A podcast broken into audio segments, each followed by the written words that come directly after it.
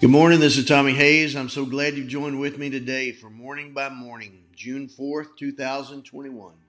Spy out the land. Good morning, Lord Jesus. Let my spirit awaken and arise into the newness of life you have for me today. Father, Son, and Holy Spirit of God. This morning, the scripture comes to mind from Numbers thirteen. Then the Lord spoke to Moses, saying, "Send out for yourself men so that they may spy out the land of Canaan, which I am going to give to the sons of Israel. You shall send a man from each of their father's tribes, a leader from each tribe." Numbers thirteen, one to two.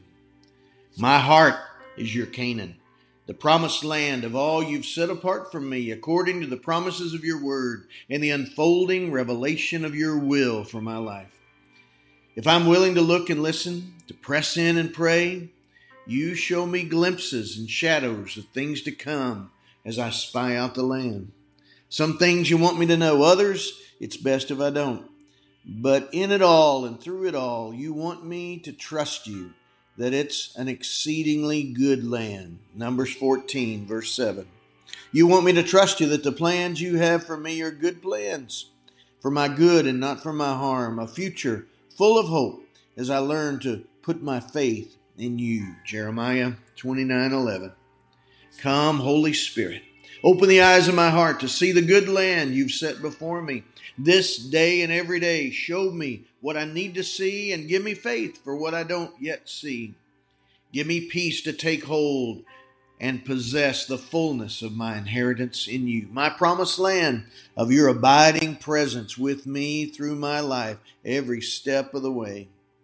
As the Apostle Paul prayed, by your Spirit, for me and for all who are called to come spy out the land and enter into our inheritance in you, I pray that the God of our Lord Jesus Christ, the Father of glory, may give us a spirit of wisdom and revelation as we come to know him, so that with the eyes of our heart enlightened, we may know what is the hope to which he has called us, which are the riches of his glorious inheritance among the saints, and what is the immeasurable greatness of his power for us who believe, according to the working of his great power.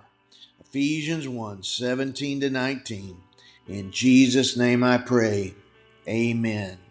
And Father God, in the name of Jesus, I pray for this one joining with me right now in the agreement of prayer, that you'd open the eyes of their heart to see what you've set before them. Give them faith, give them courage to trust in you, that it is good and exceedingly good land, as you fulfill every promise of yours for their life. In Jesus' name, amen. God bless you, my friend. And you have a great day.